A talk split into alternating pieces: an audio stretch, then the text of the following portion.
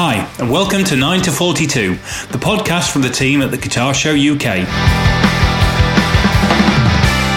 Join us for interviews, updates, and chat with artists, influencers, and those that manufacture the gear that we love.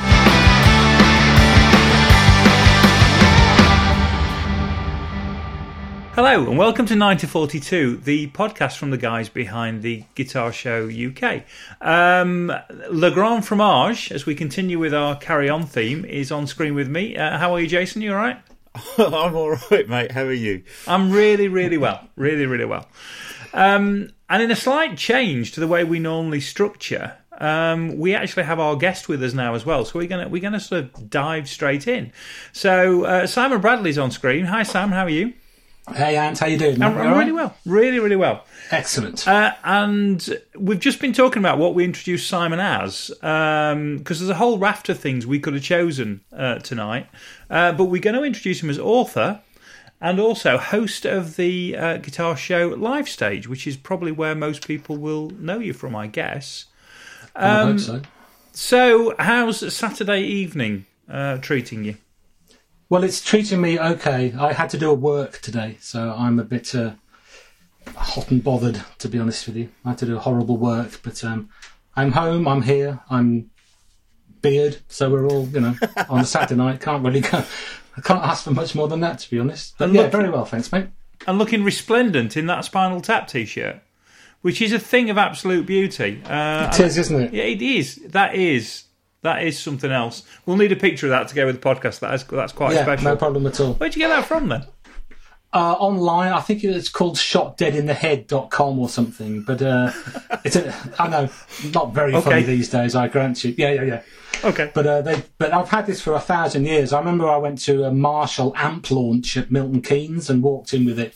Right. And uh, everybody was sort of like going, "Where do you get that from? Where do you get that from?" I was just like this. And Victoria Marshall, who was running Marshall, this is a million years ago, Victoria Marshall was running, it must have been the launch of the JVM, I suppose, really wanted me to send her a, wanted me to send her a a t-shirt and I said I would but didn't because it was like 25 quid. I think yeah. you do right. Yeah, I think, I think, well, I think when you are running Marshall you can afford to buy your own t-shirts. Well, yeah, and it doesn't have to say Marshall on it either. I remember Chris George, who was demo at the time, um, I'm sure Steve knows him, uh, was absolutely enamoured by it. He says, I'll buy it off you now. He goes, I'll buy it off you now. no. No. I'm not being topless in front of Jim Marshall. Again. Has it always been pink then, or is that there's no there's no kind of that wasn't a bad wash, was it? It's always been that colour. It's, it's been washed a thousand times, and it is glowing with my lager red, my lager red face. I thought you'd got because I can I can't from the screen I can't see the Spinal Tap picture. I genuinely thought you'd got a Villa top on in oh, some no. kind of lost hope for tomorrow. I was going to say if this was after Sunday, I would or wouldn't. Um, but uh, I think I don't want to talk about football because I, I, I know why I know why you want to talk about football, you boing bugger. But that's fine. Once we lose to West Ham and it's all it's all gone, and Jack goes to Man United, then it's all gone. Oh. I'm happy to talk about football as well because I'm a blade.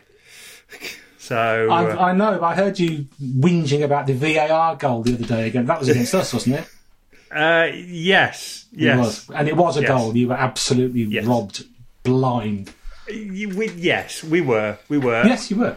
And to be fair, and you know what? It might even cost us a place in Europe, but I don't care because I don't I'm probably the only blade who doesn't want to be in Europe next year because I, I just I, I don't I, I, we can wait for that. Well, that to be honest, I mean, in a normal year, you'd be starting the season round about now, wouldn't you? Yeah.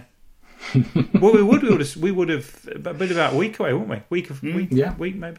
But, yeah. Weird stuff. Yeah, yeah. But actually, yeah, before we before we move on and we we talk about um, carry on films, I'd just like to apologise to the five listeners we've got in Iceland who probably hadn't got a clue what we were talking about.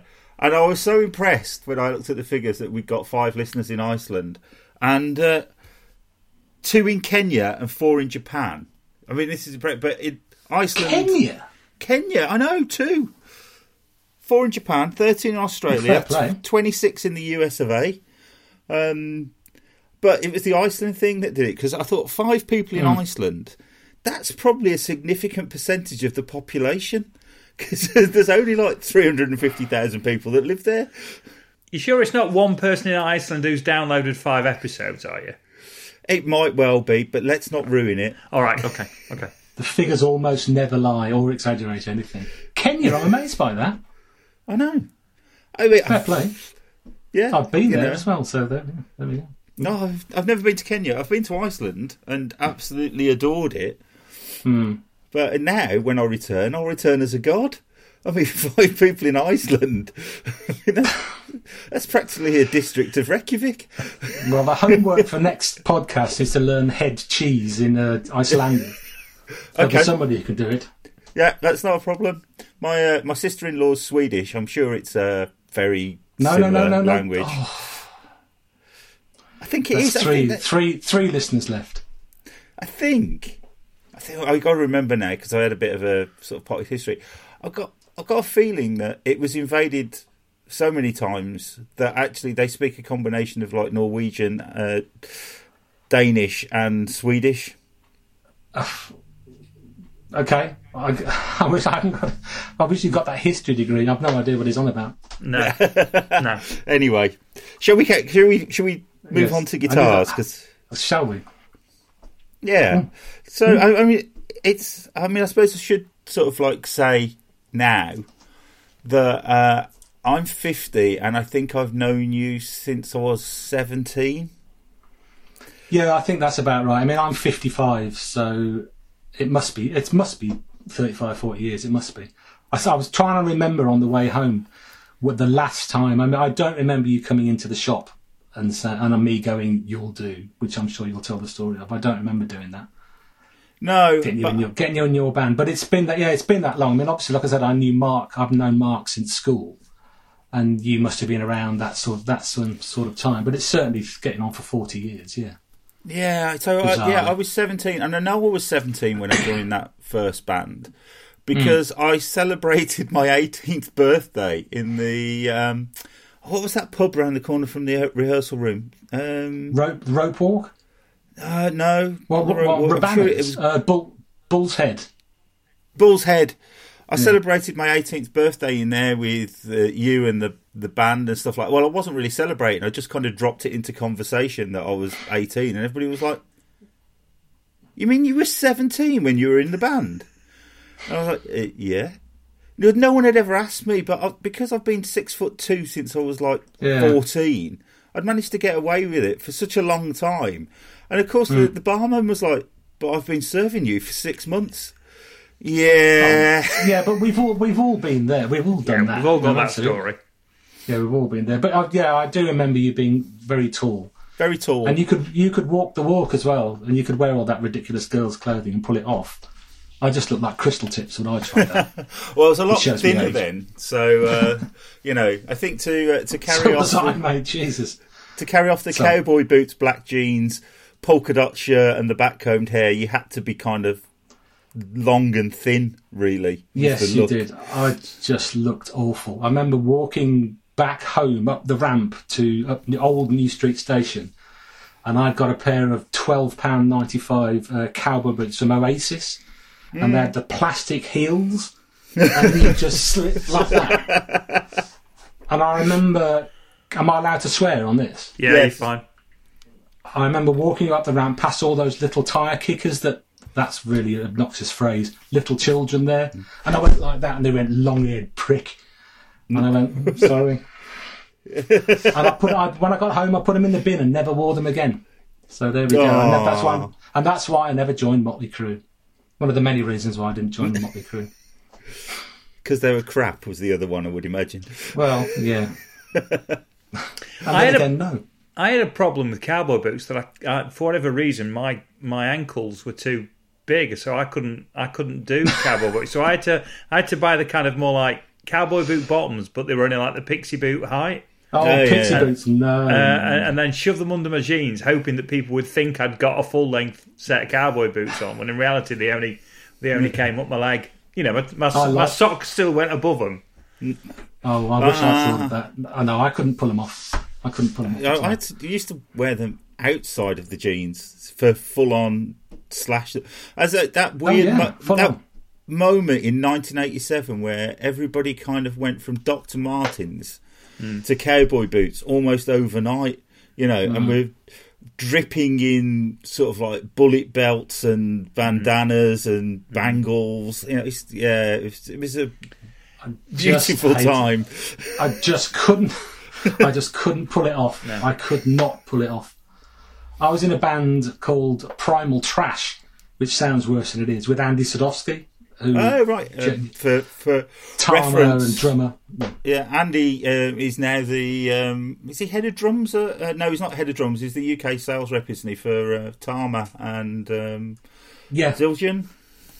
Yeah, that's right. Well, that's uh, that's not FCN, is it? It's Headstock, isn't it?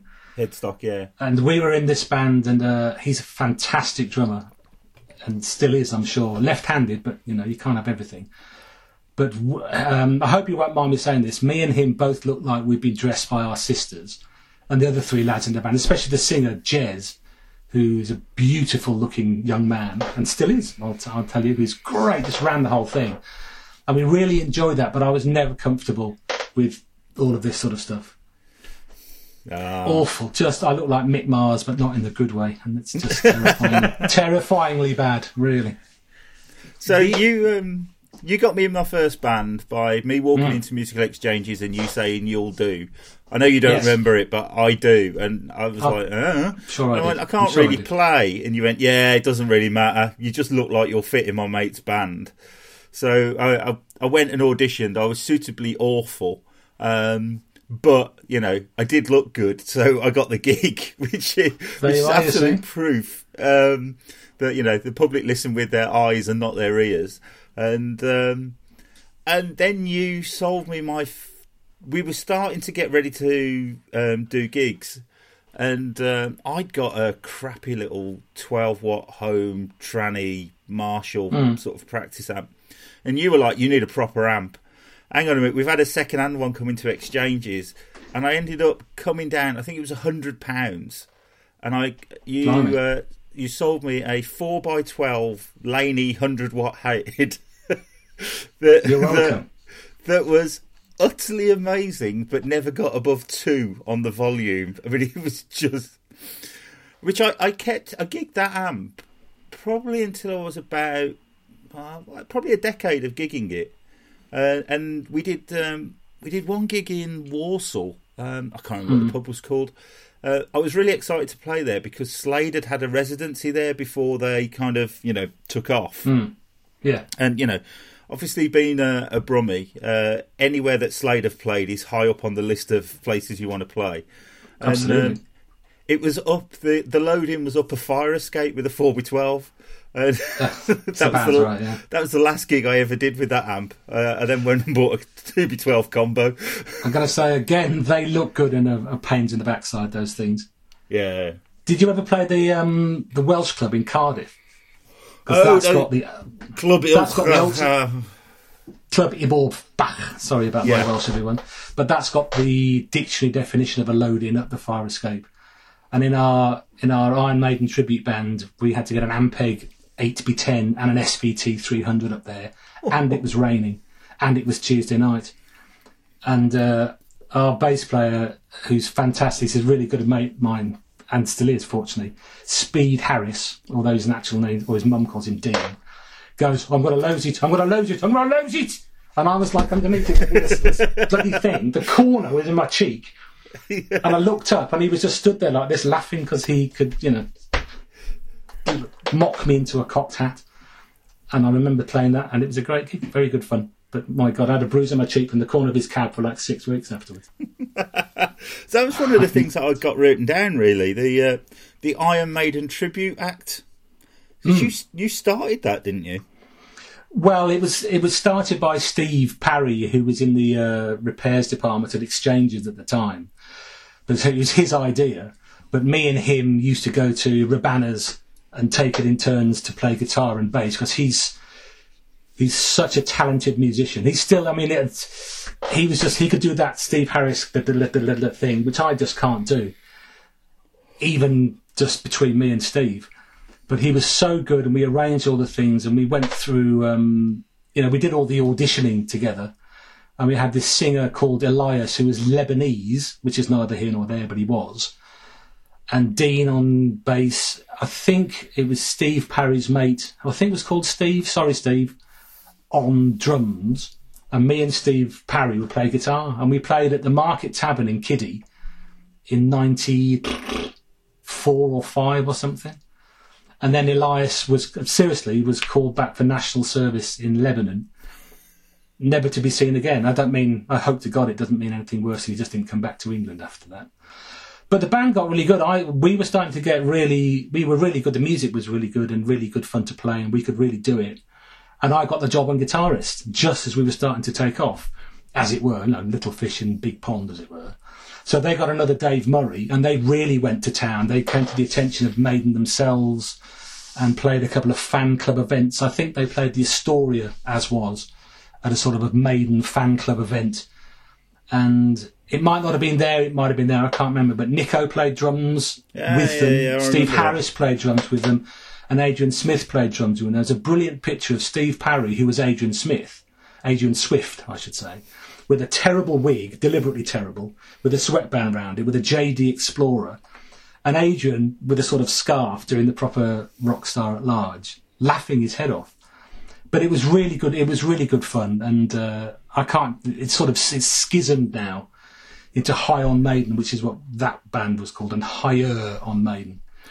But um, you know that's Oh my god! So they've done like a pro root Saxon. Um, oh, what's the other Sa- Oliver Dawson Saxon? They've actually split like a pro band Yeah. and formed two similar named bands. Yeah, well, it's the, it's infinite returns, isn't it? Because they were called Sons of Son of a Bitch before they were Saxon. I think Graham went back to doing Yeah. Son of a Bitch to the interest of nobody, with the greatest respect. Fabulous. Saxon were fine for their time, but uh, nah. So how do you go from musical exchanges to Stocks Fitness Club to Guitarist Magazine? Well, that's a very good question. As I say, I got a hotel catering degree, well, HND, I should say. And on the back of that, went to work at a hotel. This is part of the story. And that was Moor Hall Hotel in Sutton, which is very posh and still is as far as I'm concerned. But by sheer coincidence, the night porter was Blaze Bayley, would you believe? I don't think I've actually told you that. The actual Blaze Bayley it was. So I was doing the proper career thing with passive aggressive pressure from certainly my dear old dad, get a proper job.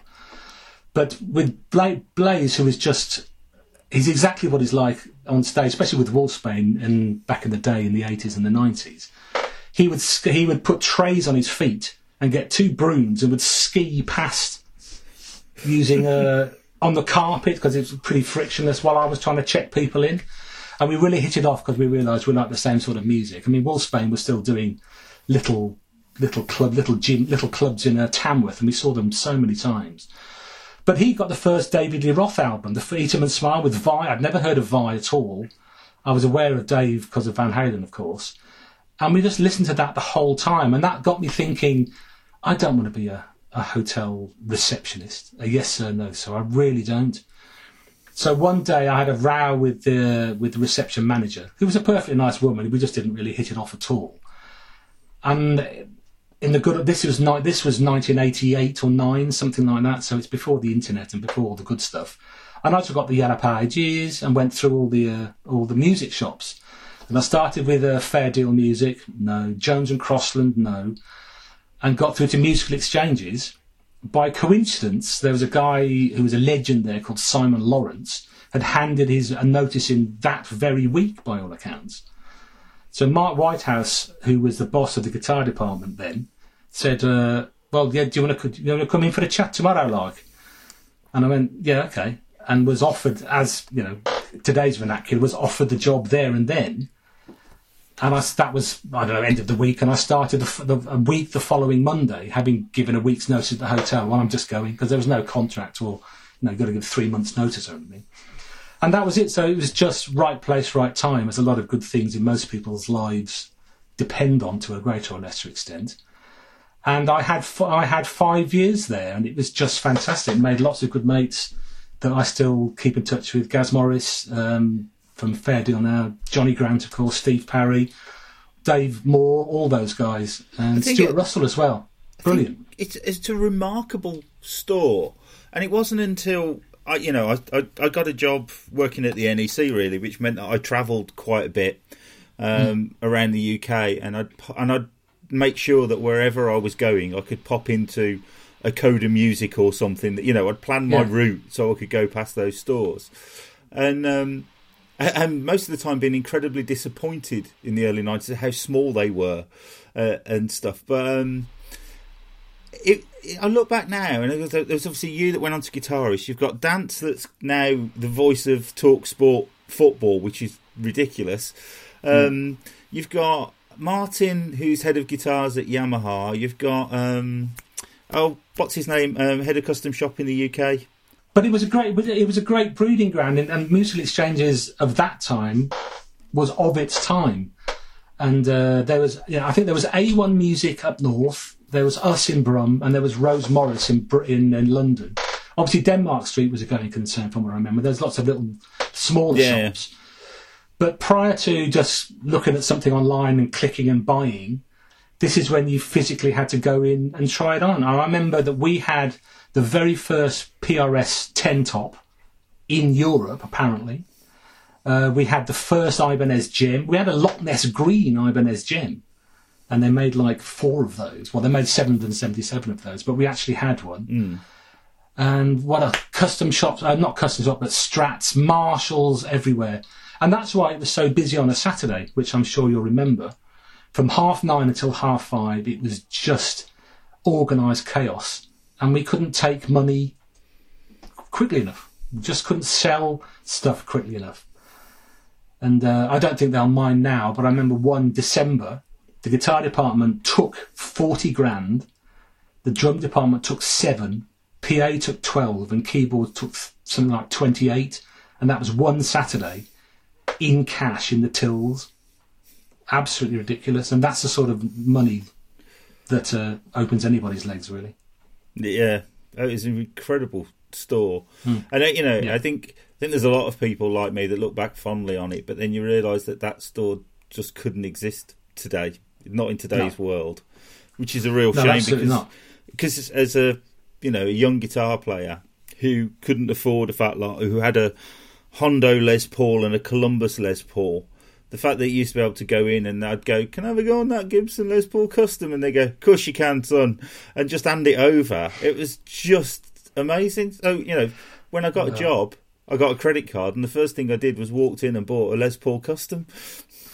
Well, that's why we used to let most people, you know, not little children, but that's why we used to get most people can have a go on that, mate, because that's exactly what would happen. They'd come back six months later and buy it. The same with that. A kid used to come in every Saturday and play the Desert Yellow JEM, Ibanez JEM, every Saturday. Could I ever go on that? Yeah. and one day, one day he came in and he had 999 quid that his nan had given him or whatever. And he bought it. And it had the fingerboard, which was very, very rough, deliberately so, unfinished maple, massive uh, radius and it was covered in finger poo, 99% of which was his. so, uh, so I think Gary Morris sold it him in the end, which is fair enough. But Gaz was going, well, do you want us to clean it up? And he went, no, it's all mine, that. It's all mine. and he came in with, as I said, he came in with his nan with 999 quid. Which, in 1988. Know, that, Unbelievable. Yeah, it's a lot of money in it. Yeah, it really is. I remember it so well. I remember those days so well, and it was it was literally laugh a minute. It really was. Should we go and do some work? Yeah, okay. Sell this. Sell a five-string left-handed G&L bass. No problem. Sold it. Absolutely brilliant. Absolutely brilliant. I mean, there was all sorts of shenanigans that went on as there. Honestly, the the fantasy thing. If if you had a time machine, what would you do?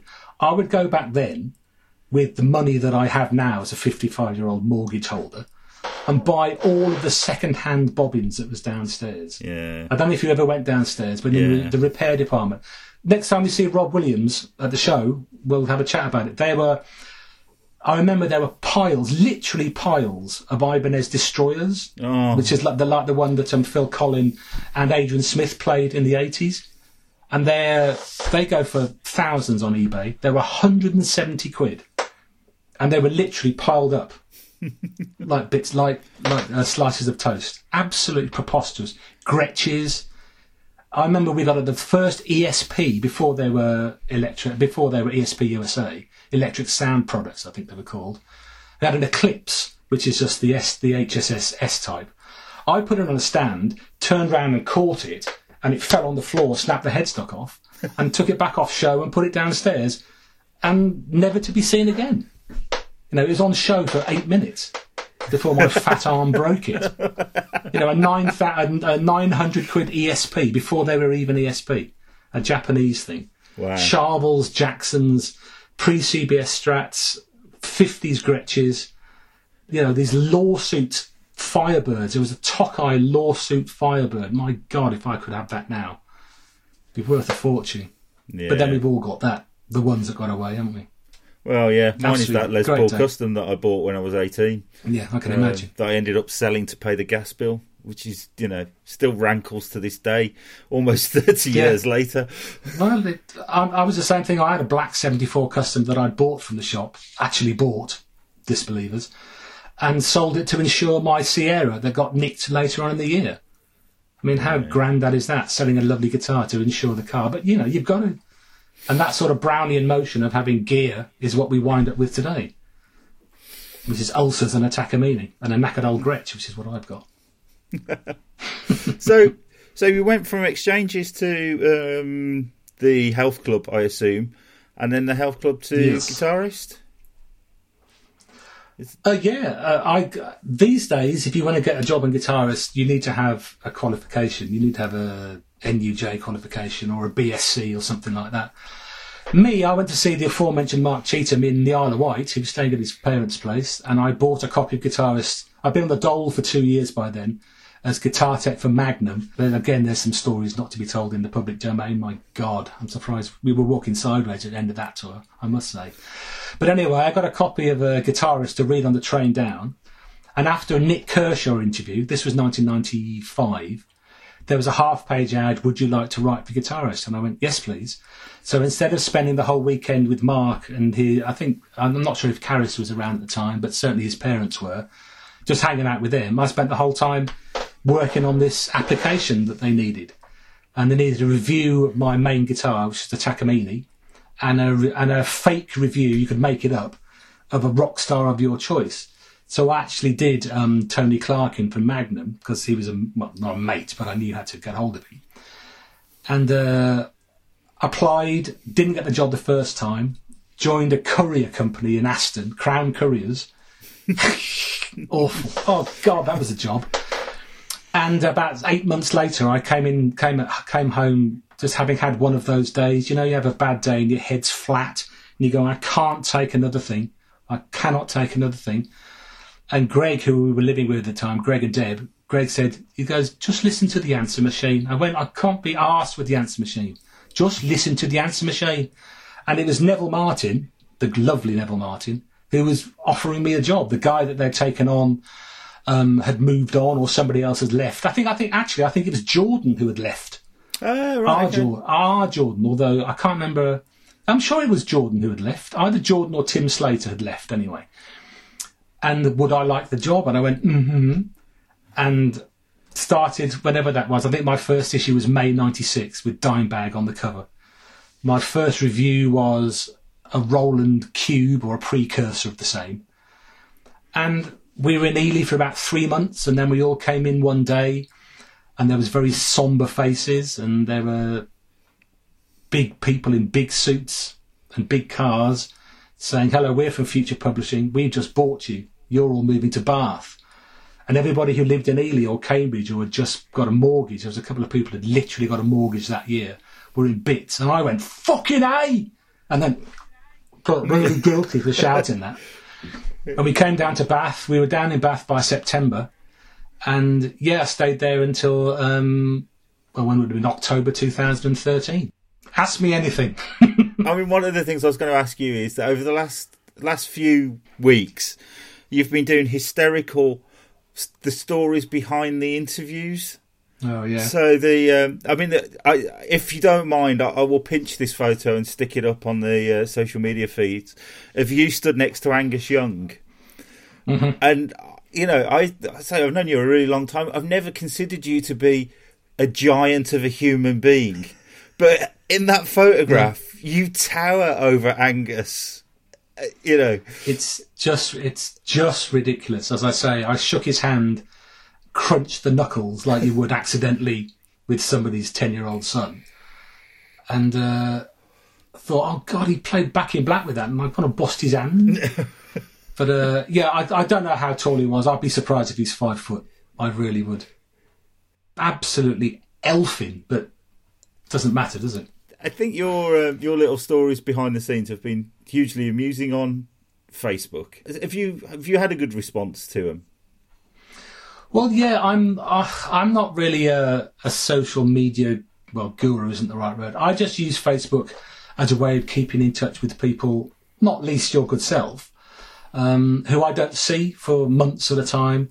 Let alone people who live in Australia or live in Manchester or something. It, you know, I don't use it as a as a marketing platform for Simon Bradley, the brand, whatever that might be. But I, I, I really enjoy the writing process, just coming up with an idea and just going splurge onto a laptop. I love that. And that's doing those stories was just a way of keeping, keeping it ticking over, as it were. I mean, since lockdown, I've had a lot of work, relatively speaking, as far as freelance goes uh, from Music Radar and from Total Guitar. So thank you guys for that. Loads more than I've had in the last two or three years because obviously they need content and they need it quickly, but obviously they've got no budget. So the stuff that we do doesn't cost them very much, and I really enjoy. I really enjoy doing it. But uh, I can't think of any more stories other than other than maybe a couple more. But it was just a, it was a self congratulatory exercise, to be honest. Just think of a story and just expand it. You know, like those view from the bus things. It's it's it's just a way of writing, just a way of allowing my allowing me to write just for the enjoyment of writing. And it's a it's a rare pleasure that I get from doing it these days, as it were. And uh, yeah, those stories were great, and lots of people have said, you know, it's, I say only it's mates, it's nothing elsewhere. Um, but it's, you know, lots of people of our age fantasize meeting these people. And, you know, for different reasons, you and I have managed to do it. And, uh, you know, Mark's been around the world with the Wild Hearts, so he's done it as well. I never would have thought of towering over Angus Young when we were in, in exchanges mucking about. Let alone weeing in Brian May's loo. You know, it's all it's all living the dream. well, I suppose you know. Well, now we've got onto uh, Brian May. So yes, as you can see, I bought your book, Brian May's Red Special. Um, the story of the homemade guitar that rocked Queen and the world. So how do you go from? Um, I suppose it was after. Was it? Had you left a Guitarist magazine before the book? Uh, sort of halfway through the book process began, sort of 2012 ish. My deadline was something like June 2013 thanks to a massively globally famous rock star who shall remain nameless, the deadline went to May 2014 and it was launched, published on October. So I left Guitarist in October 2013 and uh, the book came out, the first edition came out a year later. Yeah, cool. So how did you, how did you um, end up writing a book with Brian May? Well, we used to get loads of books at Guitarists, and I remember, I remember it clearly. We got a copy of um, the Black Strat by Phil Taylor, who's um, mm. Gilmour's. T- you know, the black. I mean, he's uh, David's auctioned it now, and I don't care. Well, I do. I, I, don't mind Floyd. I'm neither here nor there. Their music's wonderful, and I think Gilmour's an unbelievably good player. And as an aside, with video uh, demos for guitarists, I was often referred to as the fat fucking Gilmour. So I have a sort of a I have an empathy for him. Don't. Uh, you you do on. certain have a certain yeah. resemblance to him. I know, I do. Yeah. I wish I could play like him. They say there's my obvious retort to that. Yes, it's it's been said many times, and it's undeniably true. Although he's uh, definitely greyer than I am now. So yeah, so we got that, and um, with this in its fourth edition, the Black Strat book. So what do I know? But I thought the repro was pretty average, to say the least. Uh, I didn't like the writing. This is just my opinion, Phil. Just my opinion. Um, and I thought, uh, and also the intro, the first edition, the little paragraph from David and I'm paraphrasing here, but I promise this is the vibe of it, was I can't imagine anybody will be interested in a book like this, David Gilmour. Wow. I promise that was, so I might be paraphrasing, but that's definitely the vibe. And I thought, wouldn't it be good if somebody that a book on Brian May's homemade guitar? So as often when I have an idea that, it, that is even in Brian's uh, sphere of influence, I ring up my mate Pete Malandrone, who is Brian's guitar tech. And I rang him, and he and Pete said, uh, "Well, Brian's been trying to get a book on the guitar going for 25 years and can't get it off the ground." And he suggested, "Why don't you just put it together over the next six months, and with a view of just coming to coming to Brian's place and pitching it to Brian himself?" So that's obviously as far as writing a feature for guitarists. That's exactly what you'd do. You'd come up with the idea. When you have an issue meeting, you say, "I think we should do this." Pitch it to the team and they go yes or no or mould it to their will. And it was much the same process, although much, much longer. You know, I think it's about 35,000 words, the first edition. And had to go down and pitch it to Brian May. So I got a really good mate of mine who was an art editor and still is, Sarah Clark, to do a few spreads. We mocked up a few covers and mocked up a few spreads with with dummy with dummy copy, so he Brian could get an idea of the vibe of it and uh, to cut a very long story short, because it takes Brian so long to decide to do anything, which is fair enough, that's his right. Um, he went for it, so I had to do the pitch to Carlton Books, who at the time published like, all of Queen's stuff mm. and a lot of Brian's stuff before he launched the London Stereographic Society, which do all of his books now. And I was I was there in a suit and tie, me and Sarah and I pitching this whole idea in a proper grown up way in that London and Carlton Books, and I, you know, they'd already sold the idea to Carlton's managing director, who had the final say on an untried author, which I am was an untried author, and uh, Jim Beach, who is Queen's manager, and uh, again after having after treating him so well, to quote him at the at the uh, NMS in 1999, the whole relationship that we have, that I have with Brian, is based on the trust side of things. So as long as you don't, you know, betray his trust in any way, shape, or form, then you're okay. Which is fair enough. I mean, I think most of us would live by live, would live by those those rules. So I pitched it, and they said, "Great, get it done by uh, get it done by June next year, which is 2013." So I booked a whole day interview with Brian in August of that year. And we went into one of his outhouses, and what Pete had done as a surprise for Brian mostly, but it was a surprise to me as well, had mocked up a 1960s living room. Obviously, Brian's got so all the documents from the guitar, all pictures from the guitar, like in 1963 and 1964. He's got every single bit of paper pertaining to guitar. Um, his dad used to build box brownie cameras, hence they have pictures, and some of the pictures of those are in the book. And that's what that's what makes it so good. And we just I, I came up with 40 or 50 questions designed specifically to take him in a particular direction. And if he if he veered off too far, another question to get it back in, because obviously he'd been asked about the guitar a million times. So what I was trying to do is not get stock answers out of him, um, because when he's been interviewed as many times as he has, you know, why did you use a knitting needle for the tremolo arm? Oh, well, my mother had this, my mother had that, which is basically true, but I wanted to get under the under the fingernails of the whole thing and really get into it and you know get a human story. That's why it's in the first person. That's why it sounds like Brian's speaking, and he is. Although he he just you know we had an eight hour interview, and I transcribed the whole thing. Nearly went blind, but the number of questions that I'd had were pertaining to particular chapters. He'd agreed, in principle, the chapter list and what those chapters would cover you know his his life before Queen, his life in Queen, building the guitar, what happened with the guitar afterwards, Live Aid, and all this sort of you know just because you've got to have Queen in there because people don't necessarily know that Brian May's in Queen, believe it or not, because it's like Freddie Mercury and Queen. So you have to. That's why you have to have mm. Queen on the front cover, and that's why it's got to have Queen all the way through it, because it's it's extending the interest, you know, the market, the marketplace for it really, rather than just hairy ass guitar players like me going, oh, fantastic, and it sells nine copies. You know, I think the first edition's done like 22 or 23, which is pretty good for a narrow and deep book like that. And uh, of course, the release of the second edition has been scuppered by COVID, of course. It's supposed to be in May. So hopefully it's going to be October. It's all printed. It's just the distribution and, uh, you know, people getting it into shops. The hard copies getting into shops. But we'll try and do a bit of promo, see if Brian's interested in doing anything really. I don't think he's very well at the moment, which is a bit concerning after the health scares that he's had. I don't have any insider information on that, by the way. Just don't think he's doing very well from what he's been saying on Instagram, so it is out there. But hopefully we'll get to do something together in October, and I think it's a, it is an improvement. So what the one of the new chapters is about the film, as I say, which I was hot and cold about.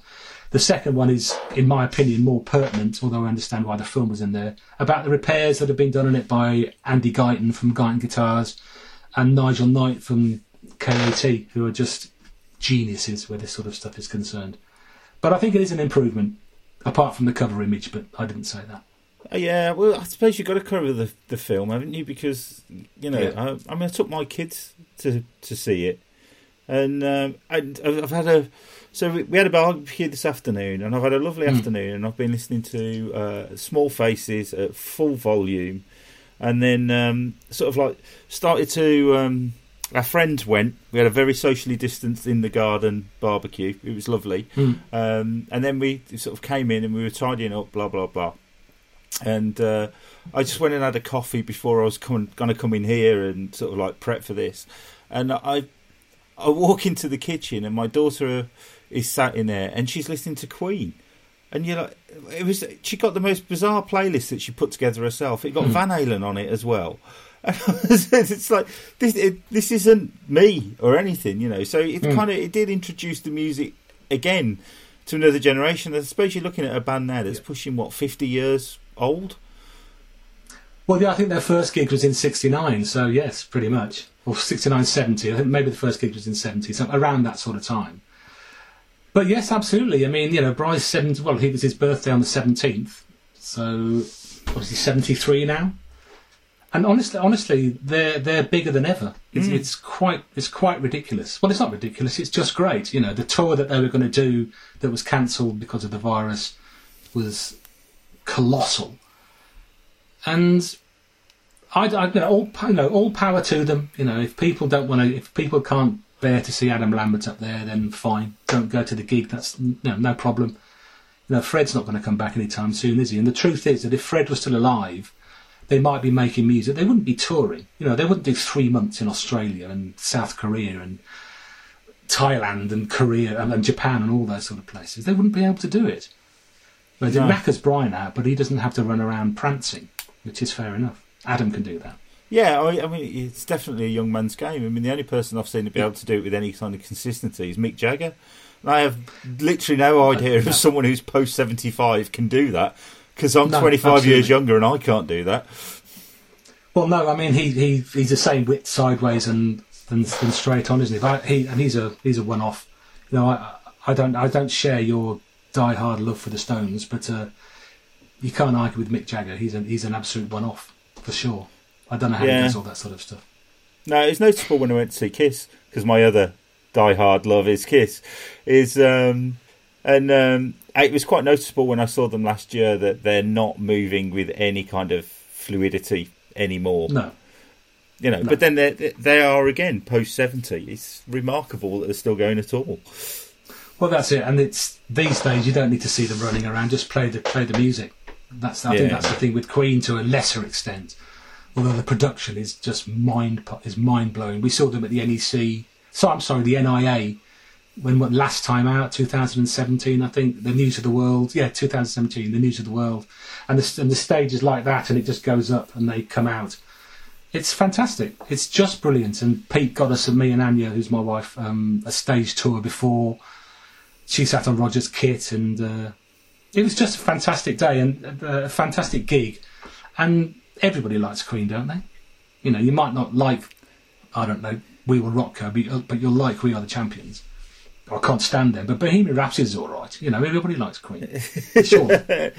yeah, I sure. mean, they are definitely one of those bands that's managed to encapsulate kind of several different kind of takes. I mean, you know, I even don't mind some of the stuff on Hot Space, if I'm perfectly honest. Some of it's bloody awful, but you know, it, yeah, you know, you know, you go from a band that did Death on Two Legs to I don't know the game or something. It's a you know mm. they are they've changed quite a bit over the years, haven't they? Yeah, very much so. But I think that was always the idea. I mean, there were four four equal members that have very different styles. And there's a brilliant Roger Taylor quote that somebody would come, up, would come up with an idea, and then the other three would try and change it. And that's, I guess, that's what the creative process is in in all walks of life. But uh, I mean, they are unique. It's a very over overused word, but they but they are unique. And looking at the set list from 2017, just the breadth of hits that they've had, and as I say, the reach that they've had globally. Even now, now Adam's been in there for five years and is perfectly accepted, as far as I'm concerned. You know, if, you, if you're going to cut off your nose to spite your face, well, I'm not going to go and see him if he's singing. Fred, you know, Queen died with Freddie. That's often said by people spell Freddie with a Y, and it's like, dude, you can't like, you know, if Brian and Roger want to go out and play with Adam Lambert, that's fine. And who cares? It came from American Idol. You know, it's a hotbed of talent, and they, you know, he can sing. There's no two ways about it. He can absolutely sing like a, like like mm. nobody I've ever heard. And if they've got the, you know, there's a million people who can sing beautifully, but if you get the chemistry going with the with Brian and Roger, then why shouldn't they go and play stadiums you know, they're not going to do it again anytime soon. As I say, Bry's 73 and had a dodgy heart complaint, you know, six months ago, which was really, really scary yeah. for everybody concerned. I don't mean me, I mean his family and his friends.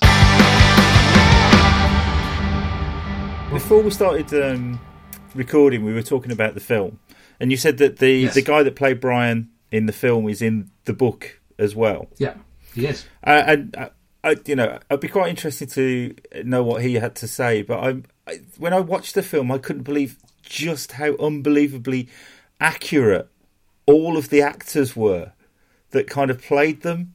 I mean, it it, it was yeah. You know, it's, he inhabited Brian perfectly, didn't he? Well, it, it's according to him, it, it took them, it took him months and months and months. I mean, he can play, but he says he's a strummer rather than a soloist. He would never, you know, in his in his mates' bands, he would he would, you know, they'd do Wonderwall or something, and he'd go Wonderwall. He wouldn't do any of the licks or anything. But uh, Brian spent a lot of time with him apparently, and as an actor, they just he just absorbed it, and uh, so much so that Brian's daughter Emily, I think it was Emily, when she saw the film, she was convinced that Brian had dubbed on his voice on on Gwilym's acting, but it was actually Gwilym doing doing the voice. And uh, but even even closer is Joe Mazzello, who plays John Deacon. If oh, you have the... a look in the, uh, honest to God, I mean, you know, uh, Rami is Rami is amazing, and uh, I'm afraid I, Ben, the drummer, is great, but don't necessarily look quite as close as, as Joe and Gwil do. But in the Live Aid bit, when Freddie Rami starts doing the Deo, they just there's a slide long look, and John Deacon, John Joe looks just like John Deacon. It's really, really uncanny. Yeah, because there's the bit really beforehand uncanny. in the when they're I think when they're rehearsing for Live Aid in the film, and he's got that bizarre flat top triangular hair sort of thing going on, and like the, the sort of like Hawaiian yes. shirt look, and it's like he always yeah. looked a bit odd Perfect. in Queen, didn't he? But he captures it absolutely mm. incredibly. I was saying I'm not that much of a fan that I mm. complained that Freddie's moustache appeared before it should have done, or whatever. You know, it's awful, awful moustache gate. It, it was big news on social media for a while, wasn't it? Well, I mean, Brian sidestepped that quite eloquently. Uh, but you know, I before I saw the film, um, I had a real problem with that. But releasing Moustache Gate was when they were doing "We Will Rock You." Everybody does duh, duh, duh, with his moustache, and Gwil's got a Les Paul. I was going, this film is going to suck yards of horse. It's going to be absolutely awful. He didn't have a moustache in 1977. He wasn't, uh, Mom, he didn't have a moustache in 1977. And I can't remember exactly. We have to buy the book to find out what Brian said about it, but he said it elsewhere as well. That don't let the basically the facts don't need to get in the way of a, of a good story. You know, the other one is when they go to America for the first time in 1974 and play Fat Bottom Girls, which was written in 1978. or yeah, 1978. It's like you could have you could have done Killer Queen, but he wasn't having any of it. And you know, I you know, I, the way of dealing with Brian is uh, up to a point like a reverential uncle. That sounds very patronising. What I mean by that is just you have a laugh and it's, you know, it's not risque and it's not rude, and it's not swearing or anything like that really. But I have to, as the co-author of this, of the book, even though Brian had the final say on absolutely everything, I had to be very, very careful indeed about saying, well, I would do it this way. So what I use as sort of rule of thumb throughout the entire thing was if Brian says it in the book, excuse me, if Brian says it in the book, then that's how it is. Now that's why there's a couple of errors that have gone in there that we've corrected in the second edition.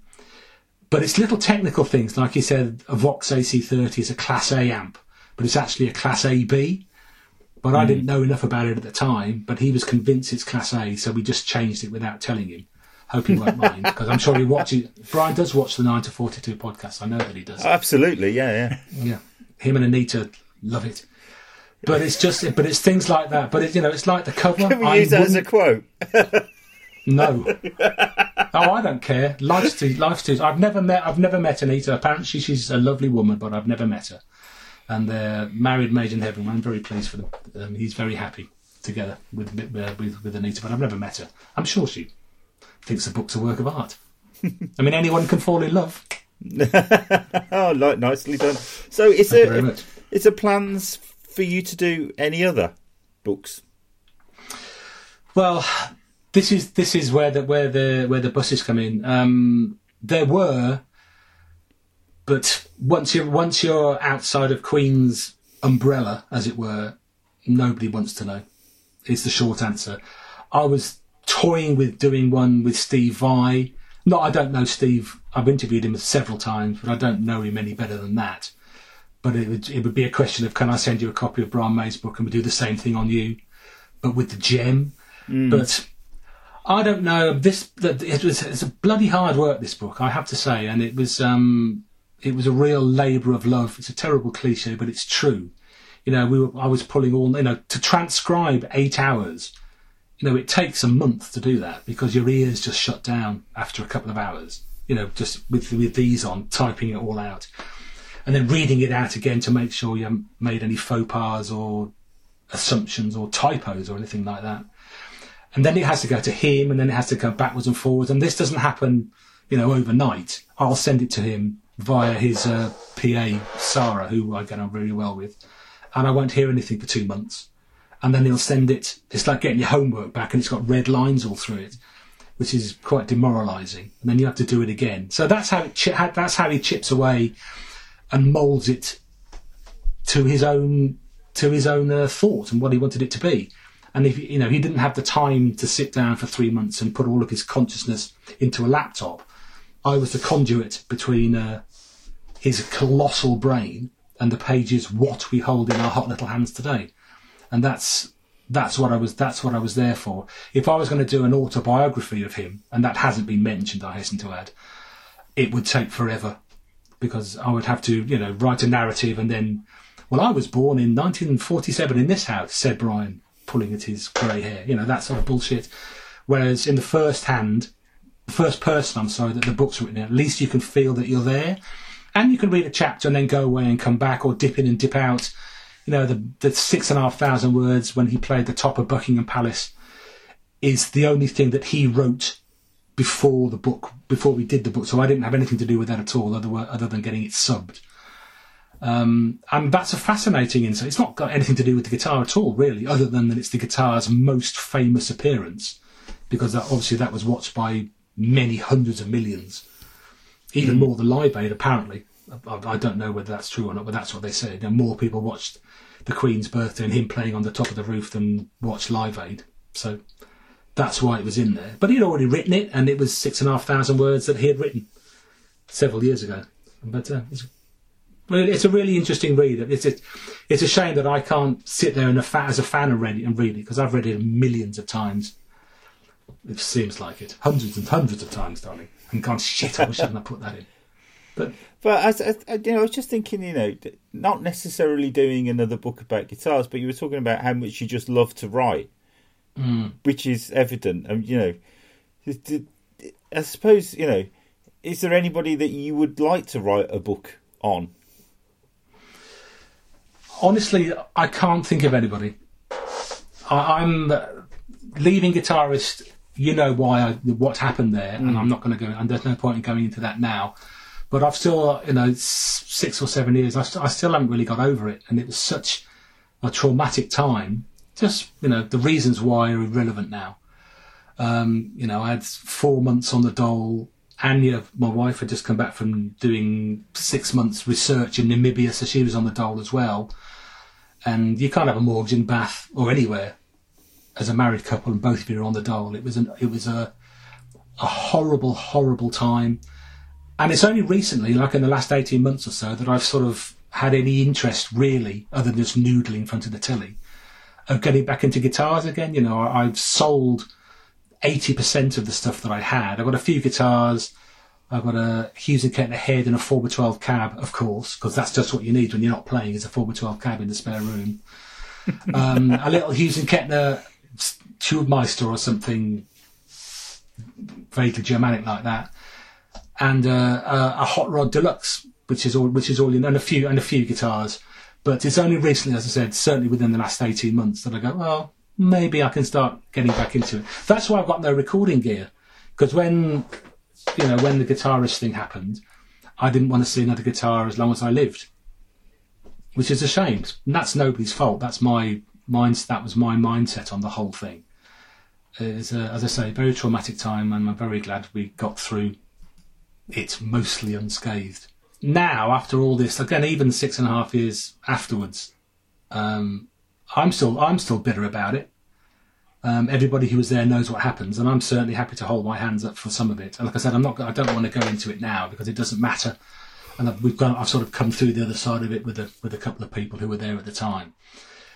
But um, you know, guitars was uh, guitarist was my ideal job. It was always what is your ideal job? Well, writing for guitarists. I bought it since 1990, like everybody seemed to do at the time you know, it's 450 pages in the in the mid 90s, and good old Phil Hilborne, who's a who's still a really good mate of mine, would be on the cover with Eddie Van, not on the cover, but with Eddie Van Halen, that you know, just noodling and living the dream, and that's what it was like. That's what it was like on guitarists.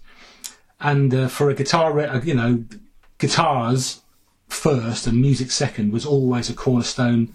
Ever since I got my my first little nylon string thing when I was eight, I think. And my parents were very musical. We had a very musical upbringing. My brother's a professional cellist. My middle brother, who played in the MDs, you might remember, is a beyond mythic bass player. I had no idea that was your uh, brother in the MDs.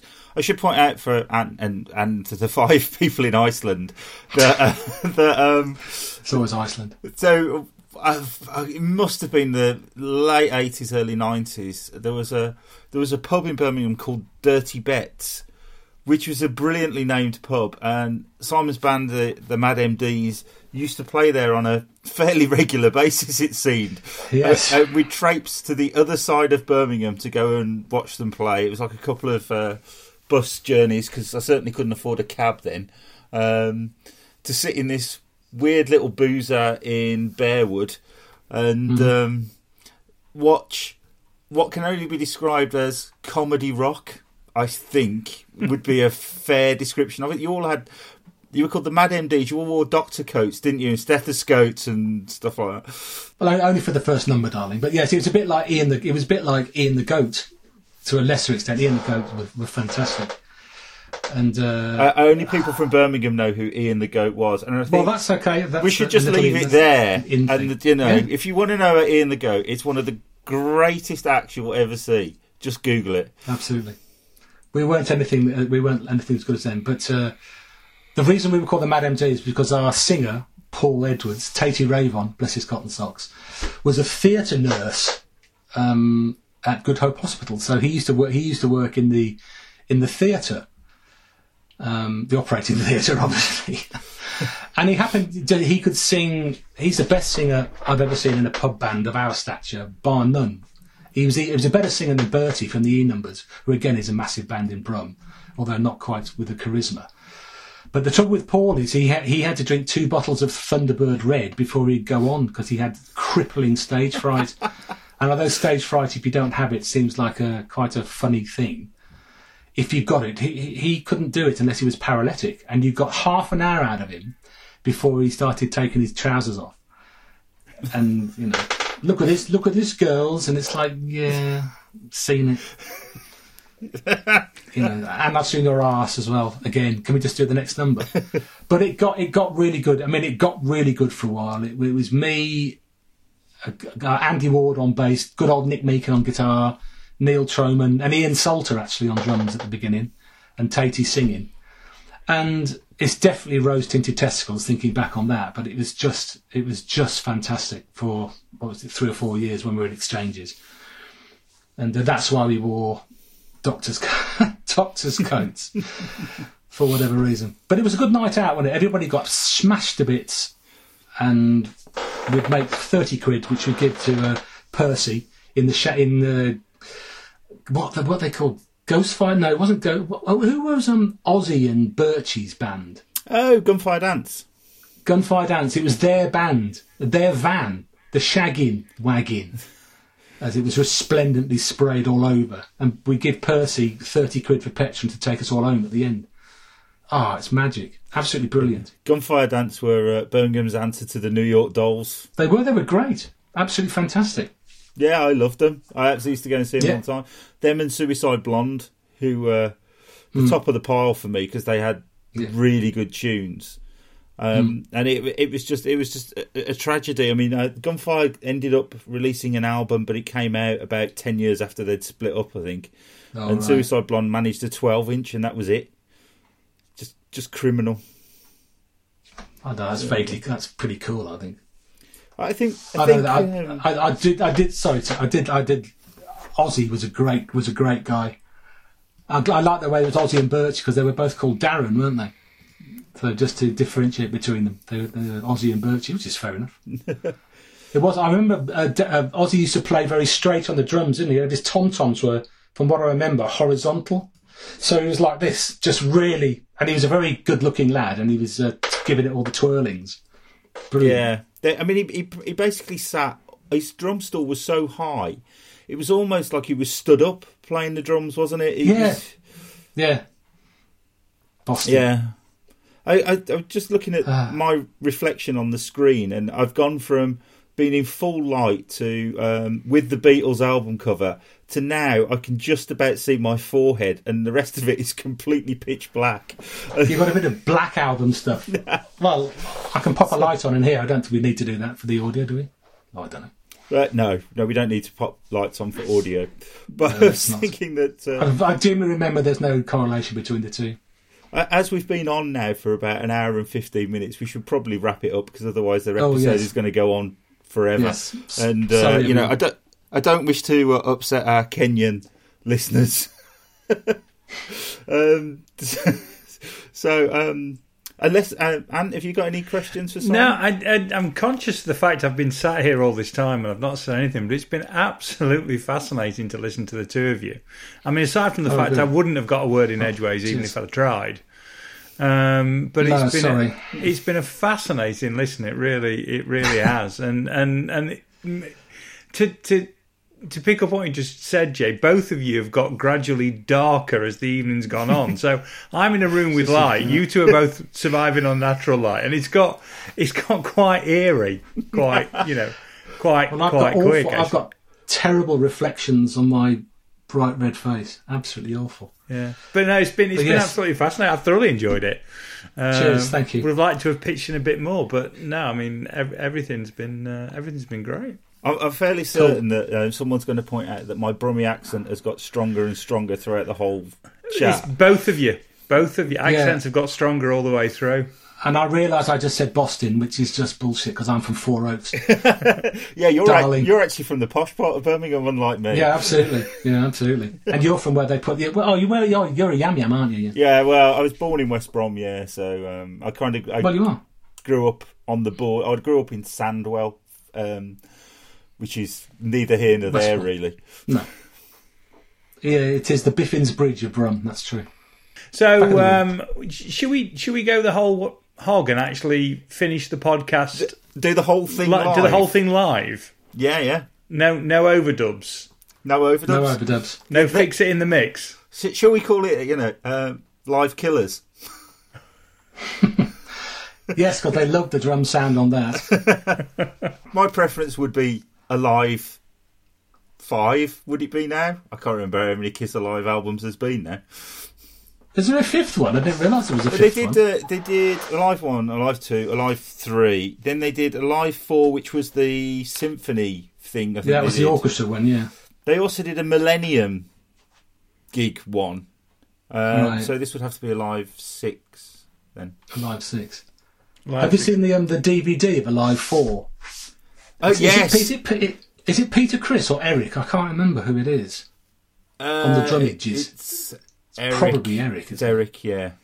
He's got an iPad on his bass drum, and it keeps cutting, and he's going like that. Which I always thought, fair play, fair play to him. I'm all, I like Kiss, but not as much as you do. But uh, That very few people do. Um, that's true. I, I, I'm sure if I was American, I'd be very, very normal in my uh, love of strange men in makeup. But um, in the UK, they've never really taken off. No, not really. No, they're fantastic. I don't have a bad word to say about Kiss at all. Fantastic. You've When did, when did we see them? We saw them in 1980 in, at Stafford Bingley Hall. Yeah, I, Good night. my first one was '83 in Stafford Bingley Hall, which was really funny because last year when we had Paul Sayer at the guitar show from Temperance Movement, Yeah. he phoned me um, sort of like an hour before he was due on stage, and he went, "I'm at Bingley Hall. Where are you?" And I went, "I'm stood out the front, mate." And he went, "I can't see anyone. There's no one here." And I was like, "Are you at Stafford Bingley Hall?" Yeah. No, mate. This is Birmingham Bingley Hall. Oh.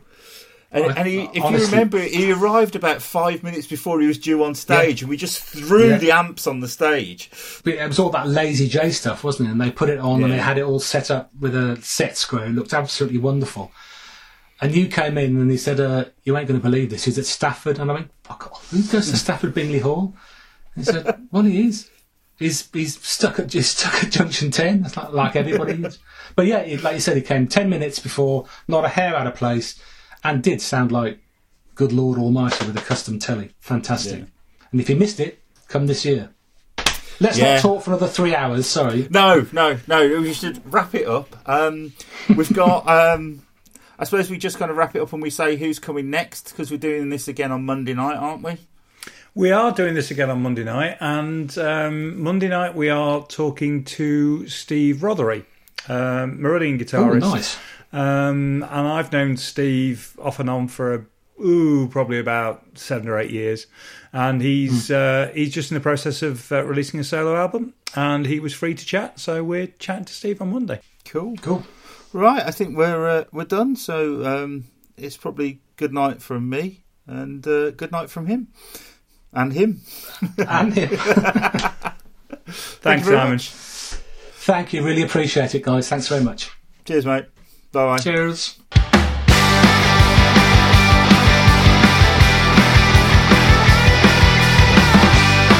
Thanks for listening to 9 to 42, the podcast from the team at the Guitar Show UK. If you've enjoyed the show, then please remember to hit the subscribe button and share with other like minded souls. For more information about 9 to 42, please follow us on Facebook, Twitter, or Instagram at the Guitar Show UK. This has been an A Short Stories production.